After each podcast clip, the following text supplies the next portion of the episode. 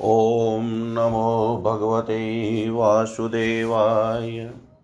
श्रीमद्भागवतमहापुराणं दशं स्कन्द उत्तरार्धः। अथ पञ्चाशतमोऽध्याय। जरासन्ध से युद्ध और द्वारकापुरी का निर्माण। श्रीशुक उवाच। अस्ति प्राप्तिश्च कंसस्य महिष्यो भरतर्षभ मृते भर्तरि दुःखार्ते यतुः स्म पितुर्गृहान् पित्रे मगधराजाय जरासन्धाय दुःखिते वेदया चक्रतु सर्वमात्मवेदव्यकारणम्। स तत्प्रियमाकर्ण्य शोकामसयुतो नृप यादवीं महिं कर्तुं चक्रे परममुद्यमम्। अक्षोहिणीभिविशत्यातिश्रीभिश्चापि संवृतः। यदुराजधानीं मथुरां न्यरुणत् सर्वतो दिशम् निरीक्षय तद्बलं कृष्ण उद्वेल्मिव सागरं स्वपुरं तेन संरुद्धं स्वजनं च भयाकुलम्। चिन्तयामाश भगवान् हरिकारणमानुष तदेशकालानुगुणं स्वावा स्वावतारप्रयोजनम् अनिष्यामि बलं हि एतद् भुवि भारं समाहितं। मागधेन समानीतं वश्यानां सर्वभूभुजाम्। अक्षोहिणीभिः सङ्ख्यातं भटाश्वरथकुञ्जरै मागधस्तु न हन्तव्यो भूय कर्तो बलोद्यमम् एतदर्थोऽवतारोऽयं भूभारहरणाय मे संरक्षणाय साधूनां कृतोऽन्येषां वधाय च। अन्योऽपि धर्मरक्षायै देहसम्भ्रियते मया। विरामायाप्यधर्मस्य काले प्रभवत क्वचित्। एवं ध्यायति गोविन्द आकाशात् सूर्यवर्चसो रतावुपस्थितौ सद्य ससुतौ सपरिच्छदौ। आयुधानि च दिव्यानि, पुराणानि यदृच्छया दृष्ट्वा तानि ऋषिकेश सङ्कर्षणं मता ब्रवीत् पश्यार्यव्यसनं प्राप्तं यदुनां त्वावतां प्रभो। एष ते रथ आयातो दयितान्यायुधानि च। यानमास्ताय झय्यो तदव्यसनात् स्वानसमुद्धर एतदर्थं हि नौ जन्म साधूनामिशर्मकृत त्रयो विशन्त्यनिकाख्यं भूमि भारं पाकुरु एवं सम्पन् त्रयदासाहो दंसितो रतिनो पुरात्। निजगं तु स्वायुधाढ्यौ बलेनाल्पीयसावृतौ शङ्खं दग्मौ विनिर्गत्य हरिदारुकसारथि। ततोऽभूतपरसैन्यानां हृदि वित्राशवेपतु तावाहमागधो वीक्ष्य हे कृष्णपुरुषाधम न त्वया योद्धुमिच्छामि बालेनेकेन लज्जया। गुप्तेन हि त्वया मन्दनयोतस्यैया हि बन्धुहन्। तव राम यदि श्रद्धा युध्यस्व धैर्यमुद्वह हित्वा मामच्छरेक्षीणं देहं स्वर्याहि माँ जहि। श्रीभगवानुवाच न वै शूरा विकतन्ते दर्शयन्त्येव पौरुषं न गृह्णीमो वचो राजनातुरस्य मुमूर्षतः। श्रीशुकुवाच जनासुतस्तावभिश्रित्य माधवो महाबलोघेन बलीयसावृणोत् संसैन्ययान ध्वजवाजिसारथि सूर्यानलो वायुरिवाभ्रेणुभिः सुपर्णतालध्वजचिह्नितो रथा वलक्षयन्त्यो हरिनामयो मृधै स्त्रियपुराटलकहम्र्यगोपुरं समाश्रिता सम्मुमुः सुचार्दिता हरिपरानिकपयो मुचां मुहुः शिलीमुखात्युल्बणवशपीडितम्। स्वसैन्यमालोक्य सुरासुराचितं व्यशस्फूर्जयच्छाङ्गसरसनोत्तमम् गृह्णन्निषङ्गादतः सन्दच्छन् सन्ददच्छरान् विकृष्य मुञ्चितबाणपुगान् निघ्ननरथान् कुञ्जरवाजिपतीन् निरन्तरं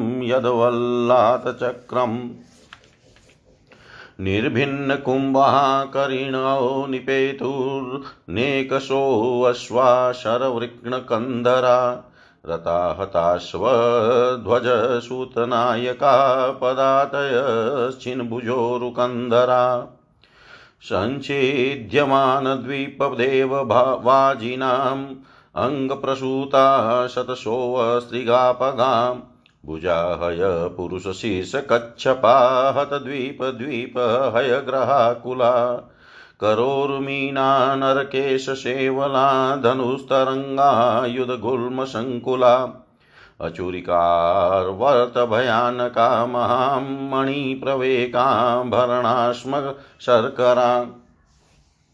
प्रवर्तिताभिरुभया वा मृदै मनस्विनां हर्षकरी परस्परम्। विनिघ्नतारिण मुसलेन दुर्मदान् सङ्कर्षणैनापरिमेय तेजसा बलं तद तन्दङ्गाणवधूगर्भैरवम् दुरन्तपारं मगधेन्द्रपालितं क्षयं प्रणीतं वसुदेवपुत्रयोर्विक्रीडितं तज्जगदीशयो परम् स्थित्युद्भवान्तं भुवनत्रयस्य य समीहते अनन्तगुणस्वलीलया। न तस्य चित्रं परपक्षनिग्रह, तथापि मत्र्यानुविधस्य वर्ण्यते। जग्राहविरथं रामो जरासन्धं महाबलं हतानिकाशिष्ट हतानिकावशिष्टाशुं सिंह सिंहमिवोजसा। बध्यमानं हतारातिं पाशैवारुणमानुषै वारयामाश गोविंस्तेन कार्यचिकीर्षया समुक्तो लोकनाथाभ्यां व्रीडितो वीरसम्मत तपसे कृतसङ्कल्पो वारितपतिराजभिः। वाक्यै पवित्रातपदै नयने प्राकृतैरपि स्वकर्मबन्धप्राप्तोऽयं यदुभिस्तै पराभव। अतेषु सर्वानिकेषु नृपो बाह्र्यद्रथस्तदा उपेक्षितो भगवता मगधान् दुर्मनाययो। मुकुन्दोऽप्यक्षत्तबलो निस्तीर्णरीवलार्णव विकीर्यमाणा कुसुमे स्त्रीदशेरनुमोदित। मातुरैरूपसङ्गम्य विज्वरैमुदितात्मभिः उपगीयमानविजयसुतमागधवन्दिभिः शङ्खदुन्दुभयो नेदुभेरितुर्याण्यनेकश वीणा वेणुमृदङ्गानि पुरं प्रविशति प्रभो। सिक्तमार्गां हृष्टजनां पताकाभिरलङ्कृतां निर्गु ष्टां ब्रह्मघोषेण कौतुका बदतोरणाम् निचीयमानो नारीभिमाल्यध्यक्षताङ्कुरै निरीक्षयमाणसस्नेहं प्रीत्युत्कलितलोचनै। आयोधनगतं वितमनन्तं वीरभूषणं यदुराजाय ततः सर्वमाहृतं प्रादिशत् प्रभु। एवं सप्तदश कृत्वस्त्वा वत्यक्षोहिणीबलयुयुधे मागधो राजा यदुभिः कृष्णपालिते अक्षीणवस्तद्बलं सर्वं वृष्णय कृष्णतेजसा हतेषु स्वेष्वनिकेषु त्यक्तो यादरीभिः नृप अष्टादशं सङ्ग्रामे आगामिनी तदन्तरा नारदप्रेषितो वीरो यवनः प्रत्यदृश्यतः रुरोधमथुरामेत्यतिश्रीभीमलेक्षकोटिभिः नृलोके चाप्रतिद्वन्द्वौ वृष्णीन् श्रुत्वात्मसंमितान्। तं दृष्ट्वा चिन्तयतः कृष्णशङ्कसंसायवान् अहोद्यधुनां वृजिनं प्राप्त यौ भयतो महत्। यवनोऽयं निरुन्धे यस्मान्यद्य तावन्माबल मागधोऽप्यधवाश्वो वा पर्श्वो वा गमिष्यति। आवयो युध्यतोरस्य यदा गन्ता जरासुत बन्धुन वदिष्यत्यथवा नेष्यते स्वपुरं बलि। तस्मादद्य विधास्यामो दुर्गं द्विपददुर्गमम्। तत्र ज्ञातिन समादाय यवनं घातयामहे। इति सम्मन्त्रय भगवान् दुर्गं द्वादशयोजनम् अन्तः समुद्रे नगरं कृत्स्नाद्भुतम् अचीकरत्। दृश्यते यत्र हि त्वाष्ट्रं विज्ञानं शिल्पनिपुणं रथ्या चत्वरवीथिभिर्यथा वास्तु विनिर्मितम्।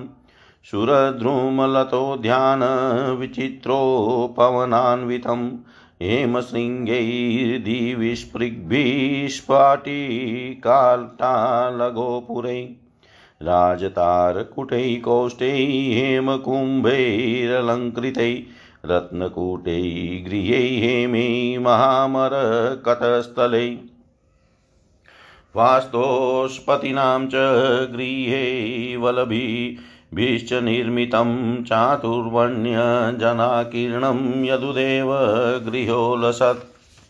सुधर्मां पारिजातं च महेन्द्रप्राहिणोद्धरै यत्र चावस्थितो मत्र्यो मत्र्यै धर्मेण युज्यते श्यामेककर्णान् वरुणो हयान् शुक्लान् मनोजवान् अष्टो निधिपतिकोशान् लोकपालो निजोदयान् यद यद भगवता दत्तमाधिपत्यं स्वसिद्धयै सर्वं पत्यर्पया पर्यामाशु हरो भूमिगते नृप। तत्र योगप्रभावेन नीत्वा सर्वजनं हरिप्रजापालेन रामेण कृष्णसमनुमन्त्रितः। निजगाम पुरद्वारात् पद्ममाली निरायुध। निर्जगाम पुरद्वारात् पद्माली निरायुध श्री सुखदेव जी कहते हैं भरत वंश शिरोमणि परीक्षित। कंस की दो रानियाँ थी, अस्थि और प्राप्ति। पति की मृत्यु से उन्हें बड़ा दुख हुआ और वे अपने पिता की राजधानी में चली गई। उन दोनों का पिता था मगधराज जरासंध। उससे उन्होंने बड़े दुख के साथ अपने विधवा होने के कारणों का वर्णन किया। परिचित यह प्रिय समाचार सुनकर पहले तो जरासंध को बड़ा शोक हुआ, परंतु पीछे वह क्रोध से तिलमिला उठा। उसने यह निश्चय करके कि मैं पृथ्वी पर एक भी यदुवंशी नहीं रहने दूँगा। युद्ध की बहुत बड़ी तैयारी की।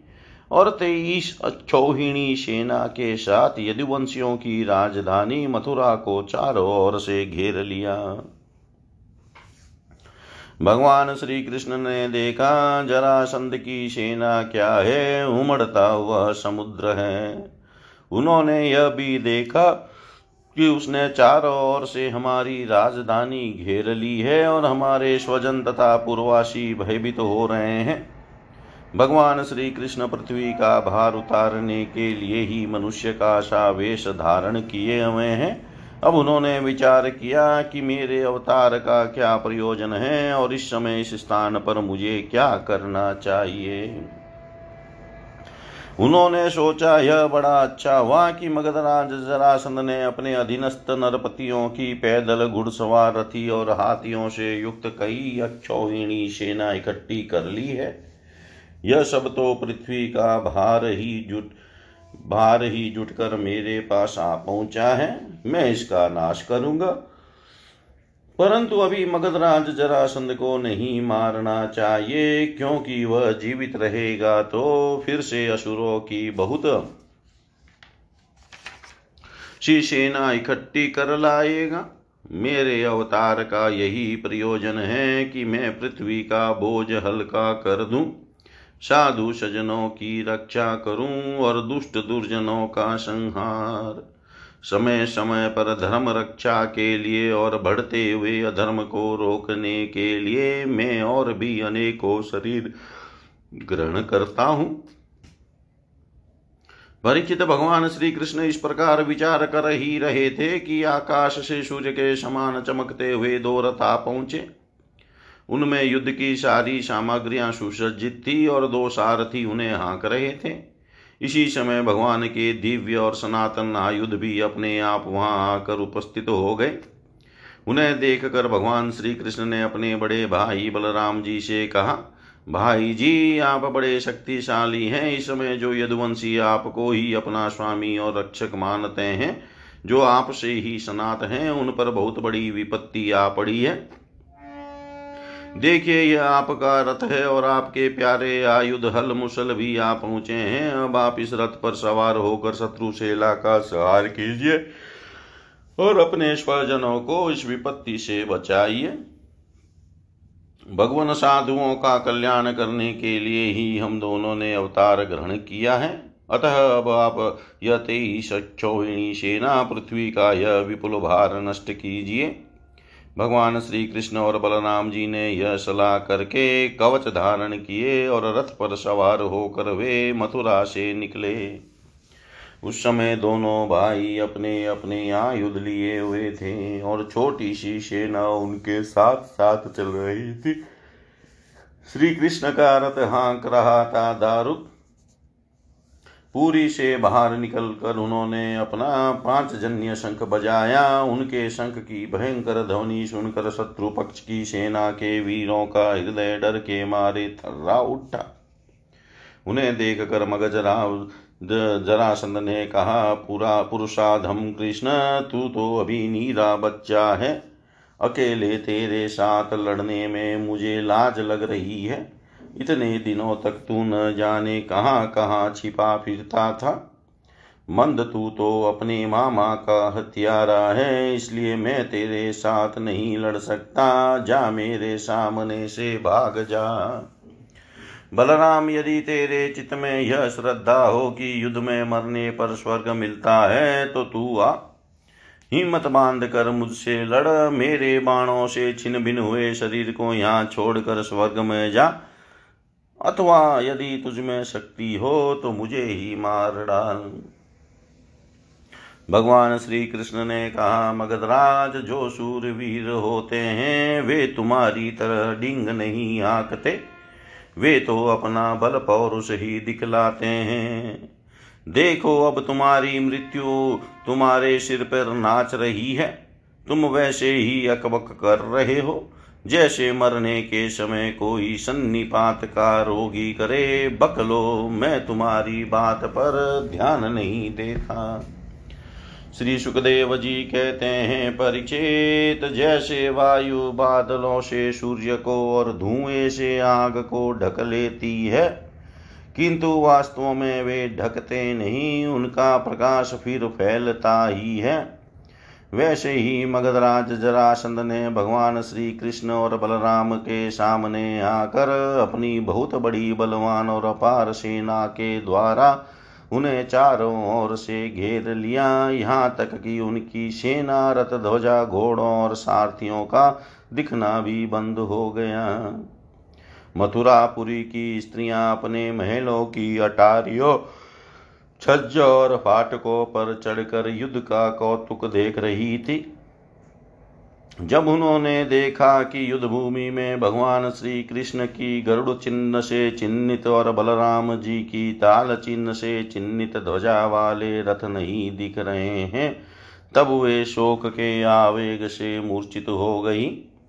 जब भगवान श्री कृष्ण ने देखा कि शत्रु सेना के वीर हमारी सेना पर इस प्रकार बाणों की वर्षा कर रहे हैं, मानो बादल पानी की अनगिनत बूंदें बरसा रहे हो और हमारी सेना उससे अत्यंत पीड़ित व्यथित हो रही है।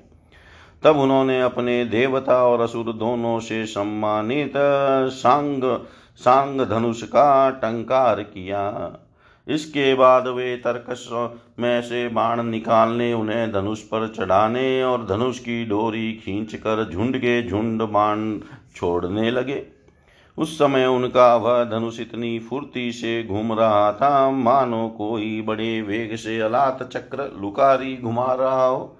इस प्रकार भगवान श्री कृष्ण जरासंध की चतुरंगिनी हाथी घोड़े, रथ और पैदल सेना का संहार करने लगे। इससे बहुत से हाथियों के सिर कट पट गए और वे मर मर कर गिरने लगे। बाणों की बोछार से अनेकों घोड़ों के सिर धड़ से अलग हो गए। घोड़े, ध्वजा, सारथी और रथियों के नष्ट हो जाने से बहुत से रथ बेकाम हो गए। पैदल सेना की बाहें, जांग और सिर आदि अंग प्रत्यंग कट कट कर गिर पड़े। उस युद्ध में अपार तेजस्वी भगवान बलराम जी ने अपने मुसल की चोट से, बहुत से मत वाले शत्रुओं को मार मार कर उनके अंग प्रत्यंग से निकलते हुए खून की सैकड़ों नदियाँ बहा दी। कहीं मनुष्य कट रहे हैं तो कहीं हाथी और घोड़े छटपटा रहे हैं। उन नदियों में मनुष्य की भूजाएँ सांप के समान जान पड़ती और सिर पर इस प्रकार मालूम सिर इस प्रकार मालूम पड़ते, मानो कछुओं की भीड़ लगी गई हो। मरे वे हाथी दीप जैसे और घोड़े ग्राहों के समान जान पड़ते। हाथ और जांगे मछलियों की तरह मनुष्यों के केश से वार के समान धनुष तरंगों की भांति और अस्त्र शस्त्र लता एवं तिनकों के समान जान पड़ते। ढाले ऐसे मालूम पड़ती मानो भयानक भंवर हो। बहुमूल्य मणिया और आभूषण पत्थर के रोड़ों तथा कंकड़ों के समान बहे जा रहे थे। उन नदियों को देख कर कायर पुरुष डर रहे थे और वीरों का आपस में खूब उत्साह बढ़ रहा था। परिचित जरासंध की वह सेना समुद्र के समान दुर्गम भयावह और बड़ी कठिनाई से जीतने योग्य थी। परंतु भगवान श्री कृष्ण और बलराम जी ने थोड़े ही समय में उसे नष्ट कर डाला। वे सारे जगत के स्वामी हैं, उनके लिए एक सेना का नाश कर देना केवल खिलवाड़ ही तो है। परीक्षित भगवान के गुण अनंत हैं। वे खेल खेल में ही तीनों लोकों की उत्पत्ति, स्थिति और संहार करते हैं। उनके लिए यह कोई बड़ी बात नहीं है कि वे शत्रुओं की सेना का इस प्रकार बात की बात में सत्यानाश कर दें। तथापि जब वे मनुष्य का सा वेश धारण करके मनुष्य की सी लीला करते हैं, तब उसका भी वर्णन किया ही जाता है। इस प्रकार जरासंध की सारी सेना मारी गई। रथ भी टूट गया। शरीर में केवल प्राण बाकी रहे। तब भगवान श्री बलराम जी ने जैसे एक सिंह दूसरे सिंह को पकड़ लेता है, वैसे ही बलपूर्वक महाबली जरासंध को पकड़ लिया। जरासंध ने पहले बहुत से विपक्षी नरपतियों का वध किया था। परंतु आज उसे बलराम जी वरुण की फांसी और मनुष्यों के फंदे से बाँध रहे थे। भगवान श्री कृष्ण ने यह सोच कर कि यह छोड़ दिया जाएगा तो और भी सेना इकट्ठी करके लाएगा, तथा हम सहज ही पृथ्वी का भार उतार सकेंगे। बलराम जी को रोक दिया। बड़े बड़े शूरवीर जरासंध का सम्मान करते थे, इसलिए उसे इस बात पर बड़ी लज्जा मालूम हुई कि मुझे श्री कृष्ण और बलराम ने दया करके दिन की भांति छोड़ दिया है। अब उसने तपस्या करने का निश्चय किया, परंतु रास्ते में उसके साथी नरपतियों ने बहुत समझाया कि राजन, यदुवंशियों में क्या रखा है? वे आपको बिल्कुल ही पराजित नहीं कर सकते थे। आपको प्रारब्ध वश ही नीचा देखना पड़ा है।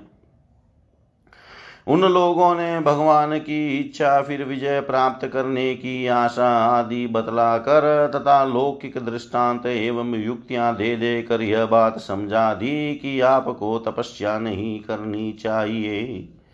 परिचित उस समय मगधराज जरासंध की सारी सेना मर चुकी थी। भगवान बलराम जी ने उपेक्षा पूर्वक उसे छोड़ दिया था। इससे वह बहुत उदास होकर अपने देश मगध को चला गया। परिचित भगवान श्री कृष्ण की सेना में किसी का बाल भी बांका न हुआ और उन्होंने जरासंध की तेईस अचोहिणी सेना पर, जो समुद्र के समान थी, सहजी विजय प्राप्त कर ली। उस समय बड़े बड़े देवता उन पर नंदनवन के पुष्पों की वर्षा और उनके इस महान कार्य का अनुमोदन प्रशंसा कर रहे थे। जरासंध की सेना के पराजय से मथुरावासी भयरित तो हो गए थे और भगवान श्री कृष्ण की विजय से उनका हृदय आनंद से भर रहा था। भगवान श्री कृष्ण आकर उनसे मिल गए। सुत मागध और मंदी जन उनकी विजय के गीत गा रहे थे। जिस समय भगवान श्री कृष्ण ने नगर में प्रवेश किया, उस समय वहाँ शंख नगारे, भेरी, तुरही, वीणा, बांसुरी और मृदंग आदि बाजे बजने लगे थे। मथुरा की एक एक सड़क और गली में छिड़काव कर दिया गया था। चारों ओर हँसते खेलते नागरिकों की चहल पहल थी सारा नगर छोटी छोटी झंडियों और बड़ी बड़ी विजय पताकाओं से सजा दिया गया था। ब्राह्मणों की वेद ध्वनि गूंज रही थी और सब और आनंदोत्सव के सूचक बंधनवार बाँध दिए गए थे। जिस समय जिस समय श्री कृष्ण नगर में प्रवेश कर रहे थे, उस समय नगर की नारियाँ प्रेम और उत्कंठा से भरे हुए नेत्रों से उन्हें स्नेह पूर्वक निहार रही थी और फूलों के हार दही, अक्षत और जो आदि के अंकुरों की उनके ऊपर वर्षा कर रही थी। भगवान श्री कृष्ण रणभूमि से अपार धन और वीरों के आभूषण ले आए थे। वह सब उन्होंने यदुवंशियों के राजा उग्रसेन को पास भेज दिया।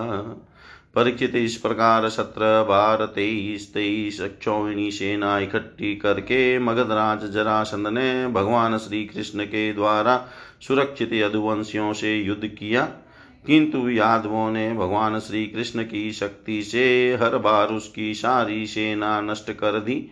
जब सारी सेना नष्ट हो जाती, तब यदुवंशियों की उपेक्षा पूर्वक छोड़ देने पर जरासंध अपनी राजधानी में लौट जाता।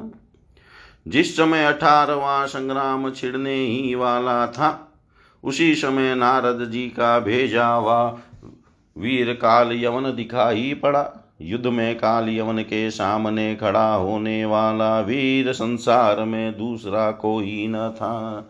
उसने जब यह सुना कि यदुवंशी हमारे ही जैसे बलवान हैं और हमारा सामना कर सकते हैं, तब तीन करोड़ मलेच्छों की सेना लेकर उसने मथुरा को घेर लिया।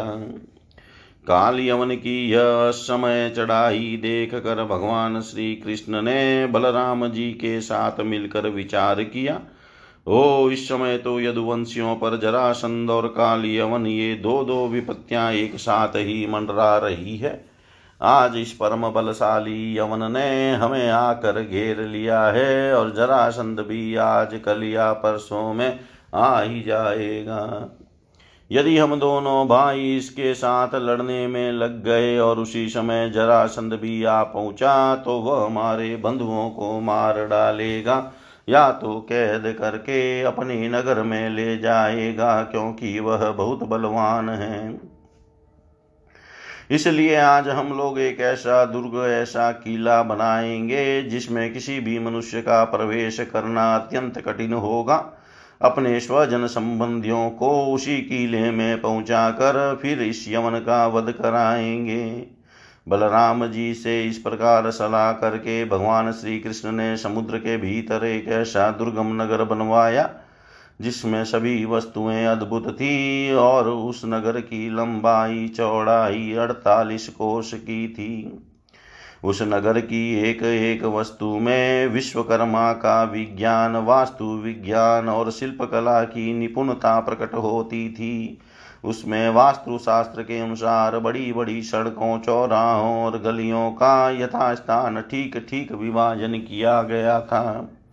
वह नगर ऐसे सुंदर सुंदर उद्यानों और विचित्र विचित्र उपवनों से युक्त था, जिसमें देवताओं के वृक्ष और लताएँ लहलहाती रहती थी। सोने के इतने ऊँचे ऊँचे शिखर थे, जो आकाश से बातें करते थे स्फटिक मणि की अटारियाँ और ऊँचे ऊँचे दरवाजे बड़े ही सुंदर लगते थे। अन रखने के लिए चांदी और पीतल के बहुत से कोठे बने हुए थे। वहाँ के महल सोने के बने हुए थे और उन पर कामदार सोने के कलश सजे हुए थे। उनके शिखर रत्नों के थे तथा गच पन्ने की बनी हुई बहुत भली मालूम होती थी। इसके अतिरिक्त उस नगर में वास्तु देवता के मंदिर और छज्जे भी बहुत सुंदर सुंदर बने हुए थे। उसमें चारों वर्ण के लोग निवास करते थे और सबके बीच में यदुवंशियों के प्रधान उग्रसेन जी, वसुदेव जी, बलराम जी और भगवान श्री कृष्ण के महल जगमगा रहे थे। परीक्षित उस समय देवराज इंद्र ने भगवान श्री कृष्ण के लिए परि पारिजात वृक्ष और सुधर्मा सभा को भेज दिया। वह सभा ऐसी दिव्य थी कि उसमें बैठे हुए मनुष्य को भूख, प्यास आदि मत्र्यलोक के धर्म नहीं छू पाते थे। वरुण जी ने ऐसे बहुत से श्वेत घोड़े भेज दिए, जिनका एक एक कान श्याम वर्ण का था और जिनकी चाल मन के समान तेज थी। धनपति कुबेर जी ने अपनी आठों निधियाँ भेज दी और दूसरे लोकपालों ने अपनी अपनी विभूतियाँ भगवान के पास भेज दी। परीक्षित सभी लोकपालों को भगवान श्री कृष्ण ने ही उनके अधिकार के निर्वाह के लिए शक्तियाँ और सिद्धियाँ दी हैं। जब भगवान श्री कृष्ण पृथ्वी पर अवतीर्ण होकर लीला करने लगे, तब सभी सिद्धियाँ उन्होंने भगवान के चरणों में समर्पित कर दी। भगवान श्री कृष्ण ने अपने समस्त स्वजन संबंधियों को अपनी अचिंत्य महाशक्ति योग माया के द्वारा द्वारका में पहुँचा दिया। शेष प्रजा की रक्षा के बे लिए बलराम जी को मथुरा मथुरापुरी में रख दिया और उनसे सलाह लेकर गले में कमलों की माला पहने बिना कोई अस्त्र शस्त्र लिए स्वयं नगर के बड़े दरवाजे से बाहर निकल आए। इति श्रीमद्भागवते महापुराणे पारमंस्यां संहितायां दशम स्कन्धे उत्तरार्धे दुर्गनिवेशनं नाम पञ्चाशतमो अध्याय। सर्वं श्रीशां सदाशिवार्पणम् अस्तु। ॐ विष्णवे नमः। ॐ विष्णवे नमः। ॐ विष्णवे नमः।